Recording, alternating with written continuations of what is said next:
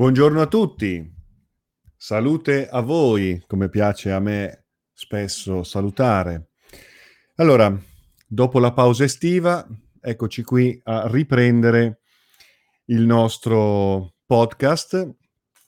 Vi ricordo che il podcast lo trovate poi nell'apposito canale eh, Podbean, in cui sono raccolti tutti gli audio, tutti i podcast fatti finora c'è parecchio materiale perché grazie alle vostre domande ho potuto rispondere e trattare tantissimi argomenti tra i temi che tanto ci appassionano della ricerca spirituale, eh, l'esoterismo, l'alchimia, l'ermetismo, l'agnosi, esperienze di frontiera, eh,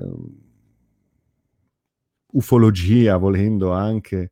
Quindi tanti aspetti che possono riguardare quel fenomeno così importante che è un effettivo ampliamento di coscienza, che ci aiuta a, se lo vogliamo, trovare quella giusta consapevolezza, quella giusta lucidità per eh, vivere una vita attiva da soggetti attivi prendendo coscienza di quello che ci circonda, ma soprattutto di ciò che si muove dentro di noi. Allora, veniamo agli argomenti di oggi. Se volete potete sempre scrivermi su info-carlodorofatti.com e proporre argomenti, domande e quant'altro. Allora, ci sono tantissime domande, anche perché è un po' che non faccio il podcast, quindi eh, adesso riprendiamo con una nostra cadenza settimanale, però in coda ci sono veramente tantissime domande. Mi scuso con coloro che non vedranno eh, affrontare, prendere in considerazione la loro domanda oggi. Prossima settimana e di settimana in settimana andiamo avanti, quindi sicuramente tutte le email verranno considerate. Allora, una cara amica mi dice, mi ha, mi ha fatto leggere un articolo che si intitola Le egregore le forme pensiero occulte usate dall'elite per controllare i popoli.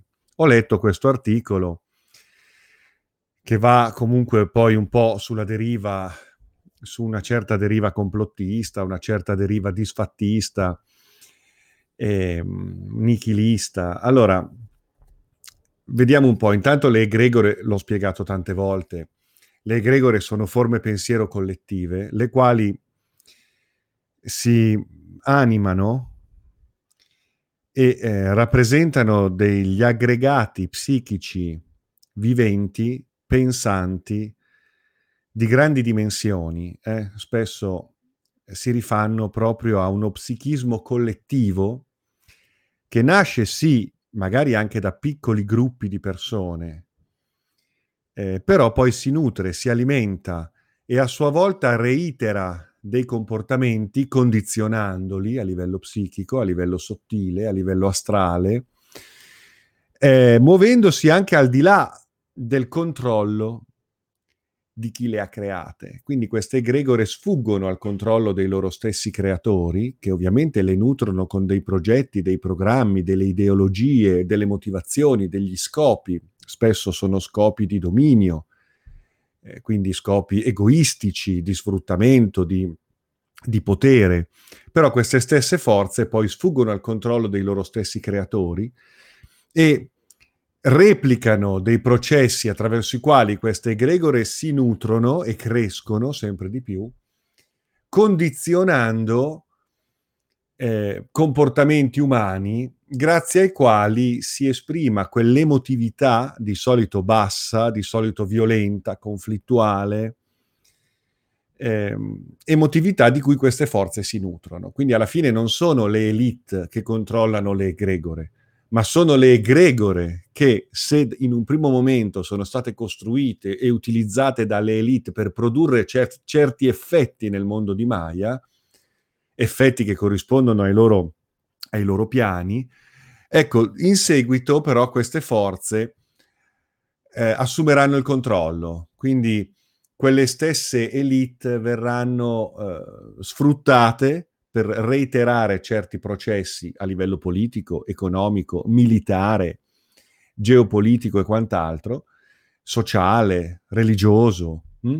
ma alla fine quelle stesse elite sono assoggettate da queste egregore che in fin dei conti eh, presenteranno il conto, alla fine della fiera presenteranno il conto e queste stesse elite saranno divorate da queste, da queste forze, in fondo dalla loro stessa avidità, dall'ossessione che si è trasformato in uno psichismo organizzato in un'egregora che eh, si nutrirà dei suoi stessi creatori. Mm? Questo è un po' lo scenario inquietante. E, mm, ecco, quindi eh, sì, fino a un certo punto, cioè queste egregore usate dalle elite per controllare i popoli, in realtà queste stesse egregore controlleranno anche quelle stesse elite. Sicuramente coerentemente con un progetto di sfruttamento, di predazione, di distruzione. Anzi, più che di distruzione, di coltivazione di tutta una serie di processi che allontaneranno sempre di più l'umanità dalla loro essenza, dall'umanità dalla sua natura reale, per trasformarla in una matrix sotto il controllo delle macchine. È un po' il discorso delle macchine in Matrix, no? Ecco, le macchine sono queste grandi egregore create dall'uomo che sono sfuggite al controllo, hanno assunto vita propria, intelligenza propria e una funzionalità ottimizzata grazie alla quale esercitano un potere straordinario sul mondo di Maya. E vabbè, come si fa a liberarsi da tutto questo? Eh, vibrando fuori frequenza, cioè eh, riuscendo ad elevare le proprie energie, il proprio pensiero, le proprie motivazioni spirituali, eh, uscendo quindi da quelle vibrazioni che risuonano sulle vibrazioni di queste egregore. Quindi attraverso un intento di ricerca spirituale, di crescita, di realizzazione, di risveglio, attraverso una, un percorso, una disciplina, una liberazione, no? che da una parte corrisponde a moksha, cioè la liberazione dal samsara, no? ma dall'altra parte corrisponde proprio alla liberazione anche da questi programmi senzienti che eh, condizionano i comportamenti umani, facendo sì che poi le loro avanguardie umane, le loro elite di potere umane applichino tutti quei metodi politici e sociali affinché l'esercizio di questo potere, di questo sfruttamento, di questa ideologia del dominio possa esplicarsi. Dobbiamo liberarci da tutto questo, ma per farlo dobbiamo essere consapevoli di noi stessi, elevare le nostre motivazioni, metamorf- metamorfizzare la nostra essenza, il nostro corpo, la, la nostra mente, le nostre energie per trasmutarle e modificare i codici di risonanza. Quindi si può fare, ci si può liberare da tutto questo attraverso un intento preciso e attraverso la continuità del nostro impegno spirituale, della nostra ricerca, del nostro lavoro su noi stessi. Allora saremo sempre meno vulnerabili ai condizionamenti di, da, dall'esterno, qualsiasi essi siano, e sempre più sensibili alla volontà riconducibile alla nostra natura reale, al nostro sé reale, sé superiore. E allora lì cominceremo a vibrare su altre dimensioni del possibile, su altre linee temporali, traslando su dimensioni di realtà, emancipandoci dalle dimensioni mentali di, di tutte quelle suggestioni che poi creano quegli ologrammi che chiamiamo realtà, ma che non hanno nulla di reale. Eh? Entriamo proprio veramente nella grotta di Platone, nel tredicesimo piano, nel film Matrix, chiamatelo come volete. Ecco, la realtà che viviamo è il precipitato di una suggestione mentale, è il precipitato olografico di una suggestione mentale. Noi non siamo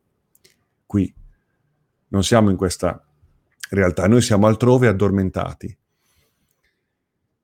sia spiritualmente sia fisicamente. E siamo psichicamente connessi ad un precipitato olografico la cui fonte è uno psichismo collettivo governato da egregore senzienti. Dobbiamo ripre- riprendere in mano la nostra vita reale, ma per farlo dobbiamo riprendere in mano la consapevolezza di ciò che siamo veramente. Da qui parte la straordinaria avventura dell'esoterismo, dell'alchimia, dell'ermetismo, di tutti i tempi, la straordinaria avventura della meditazione, della conoscenza, di una conoscenza matura, naturalmente, di una conoscenza matura che ci permetta anche di comprendere i meccanismi reali al di là del simbolo, al di là delle rappresentazioni e delle nostre proiezioni, che possono essere anche utili fin tanto che governate da una consapevolezza. Altrimenti eh, siamo in eh, preda di suggestioni mentali anche quando presumiamo di percorrere un cammino spirituale. Va bene, andiamo avanti. Eh, la buona notizia è che si può andare avanti, si può liberarsi, si può riprendere in mano le redini della propria vita e della propria consapevolezza. Prima di tutto, eh, prendendo atto della nostra condizione e mettendoci in gioco, mettendoci profondamente in discussione, operando delle scelte di vita a volte difficili, per nulla popolari tra i nostri familiari, tra i nostri amici, nel nostro ambiente di lavoro, nel nostro ambiente normalmente frequentato. A volte è difficile compiere determinate scelte in funzione di una liberazione di noi stessi e degli altri, dal Maya. Però è possibile. È un cammino squisitamente individuale, ma può essere anche condiviso all'interno di ehm, gruppi ehm, di persone che come noi cercano di andare in quella direzione.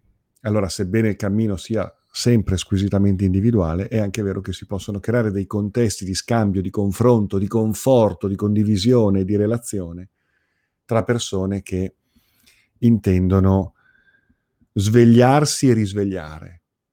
Ecco, la Nabucodonosor nel film Matrix, abbiamo questa astronave, no? questa specie di eh, mezzo che eh, si muove tra gli interstizi del, del, d- della Matrix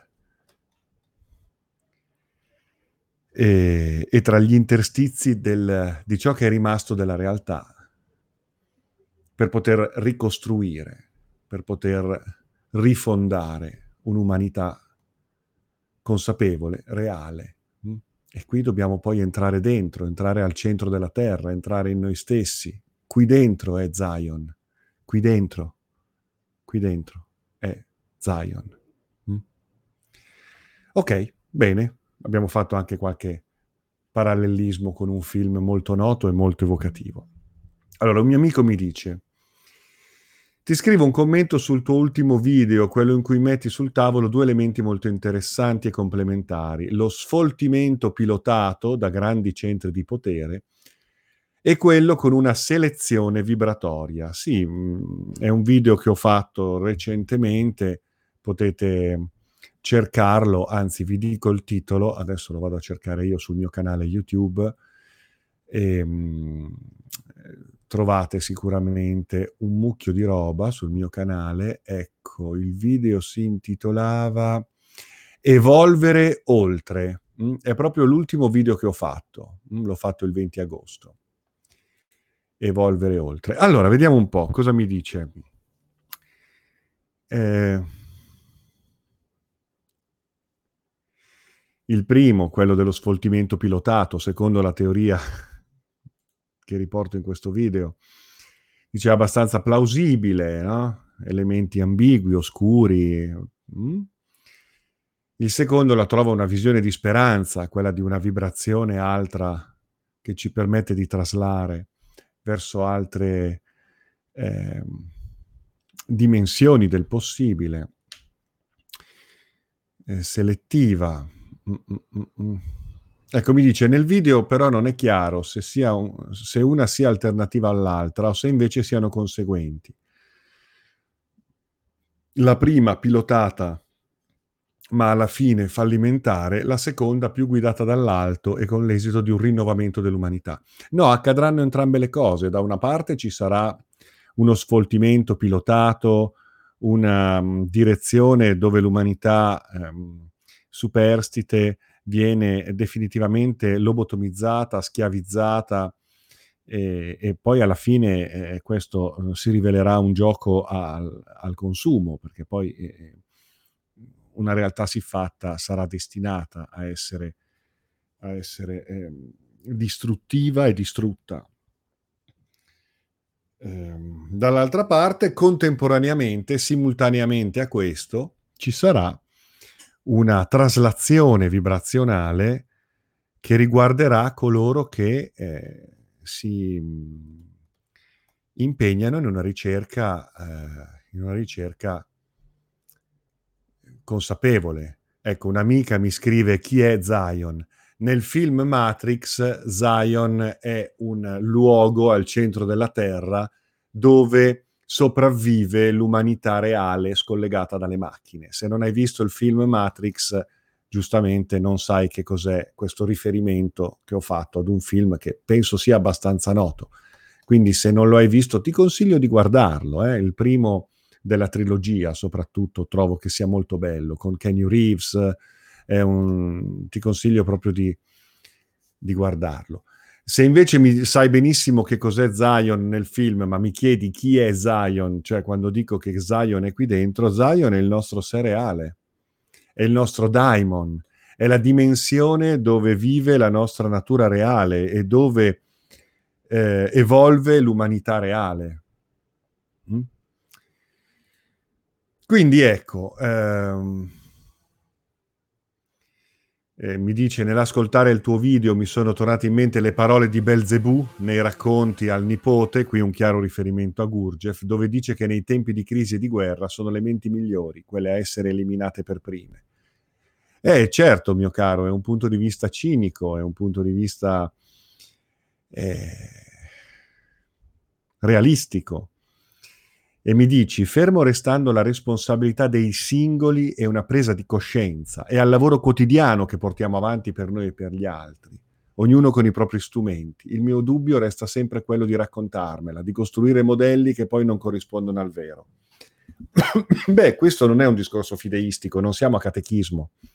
Non ti sto vendendo l'ultima speranza del paradiso dell'ennesima religione è una cosa che devi sentire tu, cioè a me sembra chiaro che ci sia uno spartiacque che si stia allargando sempre di più, cioè guardiamoci attorno, io sono diverso da altre persone e altre persone, quelle persone che vedo non di rado guardandomi attorno quando passeggio per strada, sono diverse da me. Cioè c'è proprio uno spartiacque. Cioè io li vedo gli zombie lobotomizzati che non si fanno una domanda, che sono incapaci di qualunque esercizio di discernimento, di spirito critico, di critica nei confronti dell'indottrinamento mediatico, di critica nei confronti di ciò che sta accadendo a livello anche politico. Io li vedo perfettamente allineati, anzi, a loro volta paladini di quella, eh, di quella realtà. E non sono come me, non sono uguali a me non sono uguali a tanti altri che invece per fortuna qualche domanda se la fanno ancora, che per fortuna dicono no, ma, cioè, ma di che cosa stiamo parlando? Che vedono la stupidità di quello che sta succedendo. E, e questo è sempre più netto.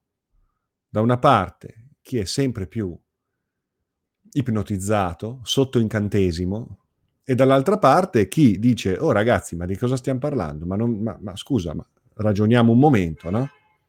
E io vedo sempre di più questa netta differenza. Per cui non è, cioè, è, è, è chiaro che ci saranno esiti diversi, ci sarà una situazione che si addenserà e che riguarderà purtroppo anche chi certe domande se le fa, anche chi è capace di un certo discernimento, purtroppo sarà coinvolto in qualcosa di, di collettivo, in una direzione eh, collettiva, però c'è anche chi tra questi ultimi comincerà a voler vederci chiaro veramente e allora si accosterà a un certo processo alchemico trasformativo, trasmutatorio, di consapevolezza, di coscienza, e accadrà questo. E coloro che svilupperanno quella sensibilità eh, naturalmente vibreranno su altre possibilità. Qui chiaramente dobbiamo comprendere come funziona la realtà, come funzionano i piani temporali, come è fatta veramente la realtà al di là di quello che ci suggeriscono dei sensi limitati. La realtà è un fenomeno multidimensionale, complesso, multitemporale, vibratorio. E noi non abbiamo più questa conoscenza. Siamo abituati a considerare la realtà dei sensi elaborata da una mente condizionata da un certo tipo di educazione, da un certo tipo di sapere o di presunto sapere. Ma le cose stanno in modo diverso. La realtà è molto più dinamica, complessa, vivente di come la possiamo percepire con i nostri sensi attuali, condizionati dalle nostre congetture attuali, quelle che ci sono state inculcate da una certa scienza e da un certo modo anche di, di, di pensare, eh? purtroppo reiterato di generazione in generazione da secoli, se non da millenni. Però le cose non stanno così, la realtà è diversa. È un fenomeno olistico, complesso, tanto quanto è complessa la nostra natura biologica, psichica e spirituale. E recuperando questa conoscenza, recuperando la consapevolezza di come stanno le cose, si comprende come si muove la realtà da dietro le quinte dei vari palcoscenici, palcoscenici possibili. Eh, ci sono tanti palcoscenici, tanti teatri, e da dietro le quinte si muovono le varie scenografie, le varie possibilità. E non sono fantasie. Chi porta avanti una seria ricerca spirituale esoterica, etica e operativa, alchemica, si rende conto di come stanno le cose, comincia a rendersi conto di come funzionano le linee della realtà possibile. E allora, e questo lo sanno benissimo, le elite che governano e sono governate dalle egregore di cui parlavamo prima, sanno benissimo come funziona la realtà nella sua complessità. Non crediate che non siano consapevoli di una certa conoscenza che utilizzano naturalmente in un certo modo. Ecco, noi a nostra volta dobbiamo recuperare quella conoscenza e usarla in un modo evolutivo, liberatorio, volto verso la rifondazione di un'umanità ispirata dai valori della bellezza, dell'amore, della condivisione, dell'evoluzione della coscienza. Ce la stiamo raccontando? Eh, ognuno deve, deve sentire, questa è una guerra di posizione. Dove sei? Dove sei nel tuo sentire? Vogliamo chiamarla fede allora, ancora una volta? Chiamiamola fede. Però attenzione, questa è una fede che si traduce in consapevolezza nel momento in cui lavoriamo in un certo modo, operiamo su noi stessi in un certo modo, ci dedichiamo ad un certo lavoro con la L maiuscola, come lo chiamava Gurdjieff, per cui quella fede che è dapprima una sorta di disposizione cognitiva, di apertura, no? diventa poi consapevolezza anche perché sei tu il protagonista della tua salvezza. Non c'è qualcuno che ti toglie le castagne dal fuoco, un deus ex machina che arriva e boom, alla fine mette a posto le cose. E se tu lo hai pregato e lo hai adorato e hai obbedito ai suoi comandamenti, alla sua morale, allora sei salvato, altrimenti sei brutto e cattivo. No, no, non, usciamo da questi schemi religiosi fideistici. Per, con apertura mentale, dare spazio a quell'intuizione che sentiamo vera perché la sentiamo vera. E nel momento in cui mettiamo in discussione quello che crediamo di sapere e quello che crediamo di vedere, allora ecco che si aprono degli spazi di consapevolezza. Lavorando in un certo modo su noi stessi, questa consapevolezza diventa percezione del vero. E io questo ve lo assicuro. Però ci vuole tanto impegno, tanta coerenza, tanta costanza. Poi il fenomeno dell'illuminazione può essere anche improvviso e imprevedibile, è sempre improvviso e imprevedibile, ma noi facciamo la nostra parte creando le condizioni migliori perché possiamo produrre questa progressiva trasmutazione alchemica di noi stessi, della nostra natura e della percezione della realtà. E il risultato è certo se ci mettiamo veramente in gioco. Se giochiamo, se facciamo finta, e allora siamo i fedeli della domenica che vanno a messa giusto per confessarsi e mettersi l'anima in pace, ma poi il lunedì ricominciano uguale a prima, poi peggio di prima forse perché si sentono anche assolti. Dobbiamo darci da fare. E è un darci da fare che passa attraverso le dimensioni anche della non azione, del silenzio, della, della, della presenza consapevole non agente. Quindi è un darsi da fare che implica anche eh, manovre di astensione dall'azione. Perché dobbiamo ricostruire quell'osservatore che si emancipa dal frullino dell'attività inconcludente, per poi finalmente recuperare il senso dell'agire laddove l'azione è reale. Non per produrre effetti sul mondo di Maya, controllarlo e dominarlo, come vogliono fare le elite, o dal quale si nutrono le egregore, ma per poter squarciare questo velo di illusione e finalmente recuperare il senso della nostra vita reale e quindi uscire da quel precipitato olografico psichico che in questo momento abitiamo, nel quale ci riconosciamo, ci indoviamo, per recuperare finalmente il senso del nostro corpo reale, della nostra vita reale, della nostra geografia reale. Perché noi non siamo qua. Questa è una proiezione psichica che precipita in un aggregato sensoriale. Ecco allora il ricorso agli archetipi, il ricorso a tutta una serie di elaborazioni che poi dal punto di vista esoterico possono apparire anche molto complesse,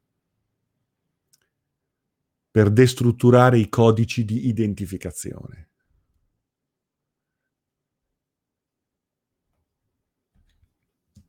Allora, un'amica mi scrive, Io in questi giorni ho trovato un po' di sollievo dall'afa estiva andando in vacanza in montagna. Vabbè, allora vado avanti ho portato con me il materiale da ascoltare, qualche libro, Castaneda, Vadim Zeland, ok. Ho spesso degli interrogativi. Ecco, eh, arrivo al punto. Mi è stato raccontato di un bimbo che quasi tutte le notti ha episodi di sonnambulismo ed è opinione comune che è una cosa che può succedere e che col tempo passerà. Sì, è vero anche questo. Poi bisogna vedere cosa c'è dietro, eh? ci possono essere dei disagi, vabbè. Qui un, neuro, un neuropsichiatra potrebbe dire comunque delle cose molto interessanti o anche delle stupidaggini incredibili. Però mi chiedevo se esiste invece una spiegazione di questo fenomeno a livello esoterico e nel caso perché si manifesta prevalentemente in tenera età. Allora, intanto noi in tenera età e soprattutto in età adolescenziale abbiamo una sensibilità molto spiccata. Non siamo ancora del tutto condizionati e quindi può darsi che emergano spontaneamente delle esperienze straordinarie, delle esperienze che si possono veramente ricondurre a qualcosa che non è ancora stato abbastanza condizionato, abbastanza represso e che quindi corrisponda alla nostra natura uh, più completa. Quindi ci possono essere dei fenomeni medianici, percettivi, ultracorporei, quindi il sonnambulismo può anche eventualmente corrispondere a un eh, certo viaggio che mette in moto il corpo. Eh, anche se di per sé il sonnambulismo è un, è, è un, io penso che comunque sia una, um, un, un, fenomeno estremo, qualora corrispondesse a un viaggio ultracorporeo o a un fenomeno medianico, una trance medianica, è comunque un fenomeno estremo, per cui non corrisponde a qualcosa di desiderabile, di armonico, di utile e di naturale. Mm, per cui comunque dietro al, sonnambuli- al sonnambulismo, vuoi che abbia delle origini neurologiche, oniriche o esoteriche, c'è comunque qualcosa che non è proprio armonico, eh? per cui sì, passerà eventualmente, però io penso che bisogna andare a capire come mai si attiva un processo di questo tipo eh, nel momento in cui eh, si protrae eh, ecco, allora lì secondo me bisogna eh, cercare di capire proprio a livello anche mh, mm, medico, eh, sperando di trovare un buon medico. Io collaboro con il dottor Massimo Formica, che è un neurologo straordinario, che potrebbe dirci delle cose molto interessanti sul fenomeno del sonnambulismo e del sonnambulismo infantile. Lui è un medico come si deve, con un'apertura straordinaria al mondo della spiritualità, al mondo eh, della meditazione, quindi ha sia gli strumenti della medicina eh, ufficiale, della scienza, sia gli strumenti di un'apertura che ci consenta di comprendere dei meccanismi ulteriori. Però su questo non, non, penso di poterti dire altro. Credo che comunque sia un fenomeno da tenere sotto controllo, in ogni caso. Altra domanda, poi andiamo più o meno in chiusura. Ti chiedo un consiglio. È già un decennio che seguo lo yoga integrale di Sri Aurobindo. E qui permettimi di aggiungere Aurobindo, ma anche Mer, eh, perché è stata poi Mer forse la, la persona che più ha portato avanti e sviluppato questo discorso dello yoga integrale, anche se poi Aurobindo è quello famoso fantastico, eh? eccezionale Aurobindo. Quindi circa un decennio che seguo lo yoga integrale e sono intenzionato a proseguirlo. Ci sono aspetti del suo insegnamento che vorrei poter inquadrare, o quantomeno poter fare dei parallelismi con una più generale visione dell'iniziazione esoterica. Dovessi scegliere un libro che possa aiutarmi a questo riguardo, un tuo libro di altra, o di altri autori, quale mi consiglieresti? Allora, ehm, beh, ti consiglierei dei libri di alchimia, perché di, fo- di fatto lo yoga integrale prefigura una trasmutazione alchemica dalla quale emergerà una nuova specie. Quindi al processo di risveglio di coscienza, al processo di evoluzione della coscienza, corrisponde un processo fisico biologico, di trasmutazione, di trasfigurazione, che lo yoga integrale sostiene attraverso le sue pratiche. Lo yoga integrale è un aspetto che viene integrato anche dai miei stessi studi e nella mia stessa accademia. Quindi parliamo di alchimia. Ti consiglierei di accostarti a alcuni testi alchemici, o addirittura anche sciamanici, perché per esempio nello sciamanesimo c'è questa trasfigurazione corporea che accompagna gli stati alterati di coscienza.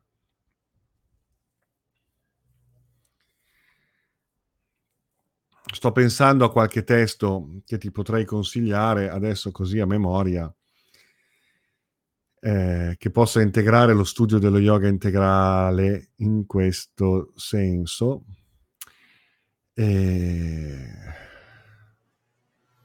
ma, ma guarda, mh, testi alchemici adesso al di là dei testi classici, quelli medievali, rinascimentali, che sono fantastici, ma richiedono un certo commento, un, un certo studio a latere, potresti magari studiare eh, a parte il mio anima in realtà che adesso sto riscrivendo e revisionando e ampliando, però potresti accostarti per esempio um, alcuni testi di un autore moderno che a me piace, che non conosco di persona, ma conosco persone che lo conoscono e potrei conoscerlo in qualunque momento, perché non è, qui in Italia Giorgio San Giorgio, Giorgio San Giorgio credo che si chiami, che ha scritto dei testi di alchimia molto interessanti, molto carini.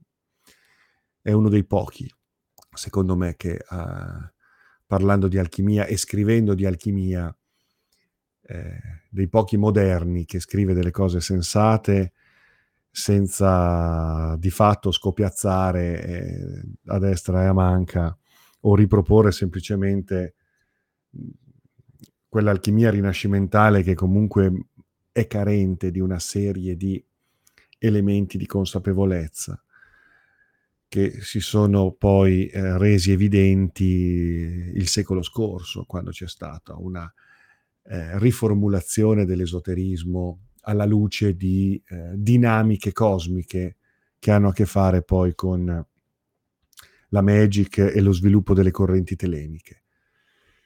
Quindi che dire, leggi il mio animo e realtà e prova a vedere se, se, se, se ti puoi accostare ad alcuni testi di alchimia e da lì vai, vai, vai, vai da solo. Poi se hai qualche domanda in particolare, eh, me la rivolgi, ok?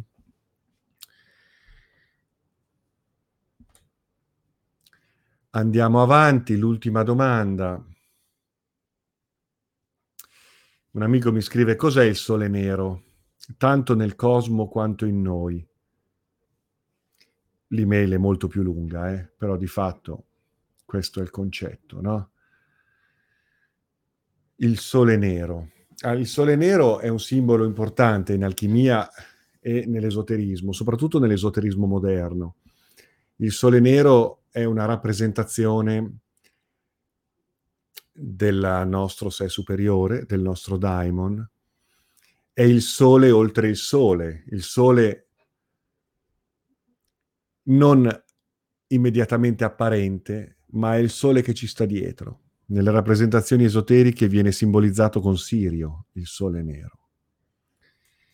È la tenebra scintillante, è l'abisso dal quale sgorgano tutti i mondi possibili. È nero in quanto è buco nero, è abissale, è quel vacuum dal quale emergono tutte le possibilità. Il Sole Nero viene rappresentato sia come il centro della galassia o come la stella Sirio, in quanto portale che si affaccia sulle nostre dimensioni spazio-temporali, informandole, ma è anche la rappresentazione del nostro sé profondo, che non è un'identità, non è un sole luminoso. Il sé reale è un sole luminoso, ma il sé superiore, il sé profondo, non è un'identità, è la sorgente di ogni identità è un flusso di coscienza pronto a soggettivizzarsi presso qualunque manifestazione possibile per mettersi in gioco ed evolversi attraverso la vita, attraverso l'umanità, con le sue contraddizioni, le sue insidie, i suoi labirintici processi di scelta e di rinnovata consapevolezza necessaria nell'infinito gioco delle relazioni. Il nostro sé superiore non è un sole, è un sole nero è una, uh, è una tenebra scintillante, è un pozzo senza fondo dal quale sgorgano tutti i processi possibili della coscienza e della manifestazione. Mentre il nostro sé reale, Tiferet, è il nostro sole, in quanto stella, in quanto stella. Ogni uomo, ogni donna è una stella, brillante di luce propria, dotato della propria orbita, è sole presso i suoi sistemi planetari e determina e governa il suo universo personale che si giustappone agli altri universi personali in una costellazione straordinaria che si fa mondo, universo, multiverso, palcoscenico dell'evoluzione. Quindi io distingo tra sé reale e sé profondo, no? Ah, un amico mi chiede quando pensi di pubblicare il seguito di Anime Realtà. Ci sto lavorando, sono indietro perché in realtà voglio fare un cofanetto di 3-4 testi che in pratica rappresentano la revisione, l'aggiornamento e lo sviluppo di tutti i libri che ho scritto fino ad oggi. Io oggi, ad oggi ho scritto 7-8 libri, no? 8 libri. La ricerca è viva.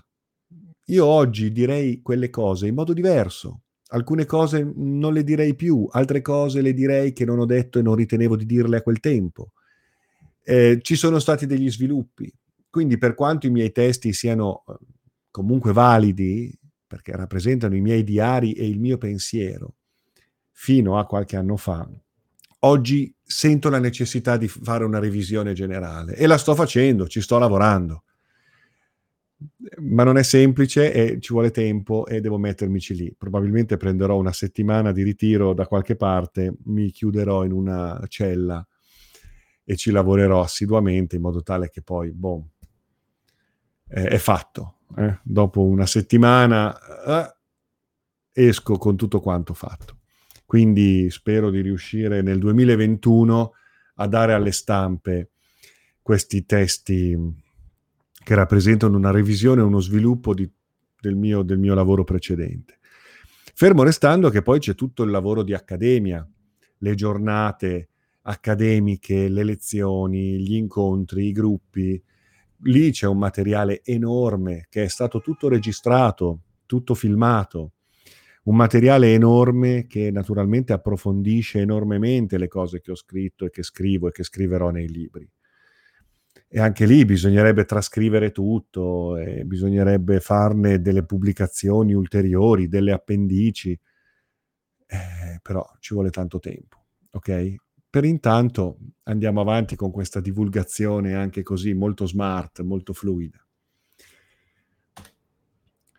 Allora, signori, io qui eh, purtroppo mi devo fermare perché, eh, perché abbiamo già fatto 41 minuti e devo rimandare delle bellissime domande, ci sono delle bellissime domande di Francesca, ancora delle domande di Roberta, di Roberto, Alessandro, eh, Fatima.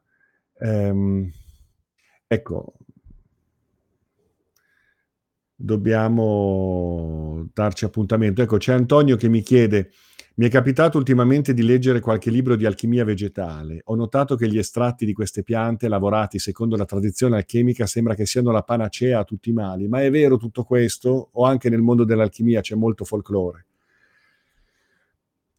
È vero, ma è anche vero che un conto è la fitoterapia l'erboristeria, un conto è la fitoterapia vibrazionale e la spagiria e l'alchimia verde.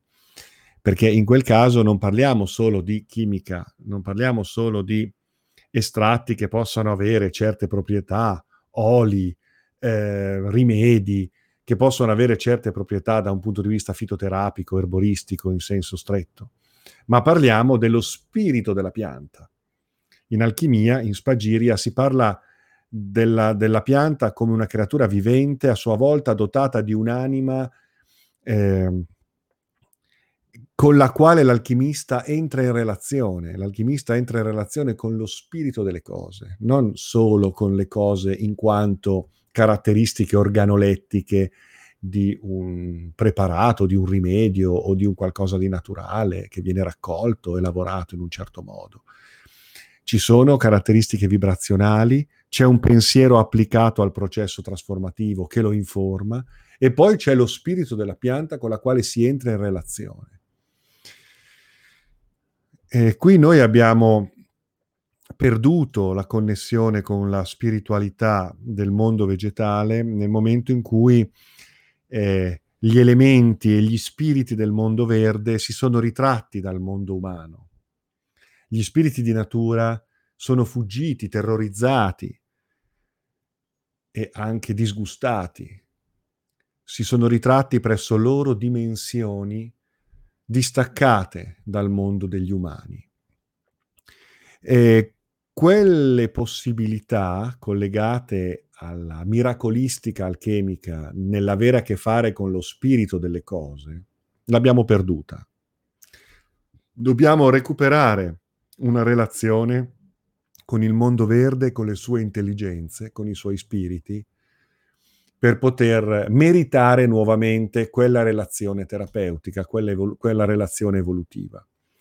Infatti, per esempio, eh, recuperare l'idea di una sorta di alleanza no? tra il mondo umano e il mondo degli spiriti di natura, il mondo verde, il mondo degli spiriti che anima e albergano gli elementi della natura, con i quali veramente realizzare una sinergia terapeutica ed evolutiva che ha del miracoloso. Ecco, dobbiamo, ecco, è, è, un, è un progetto che si sta portando avanti in taluni ordini iniziatici e esoterici e alchemici.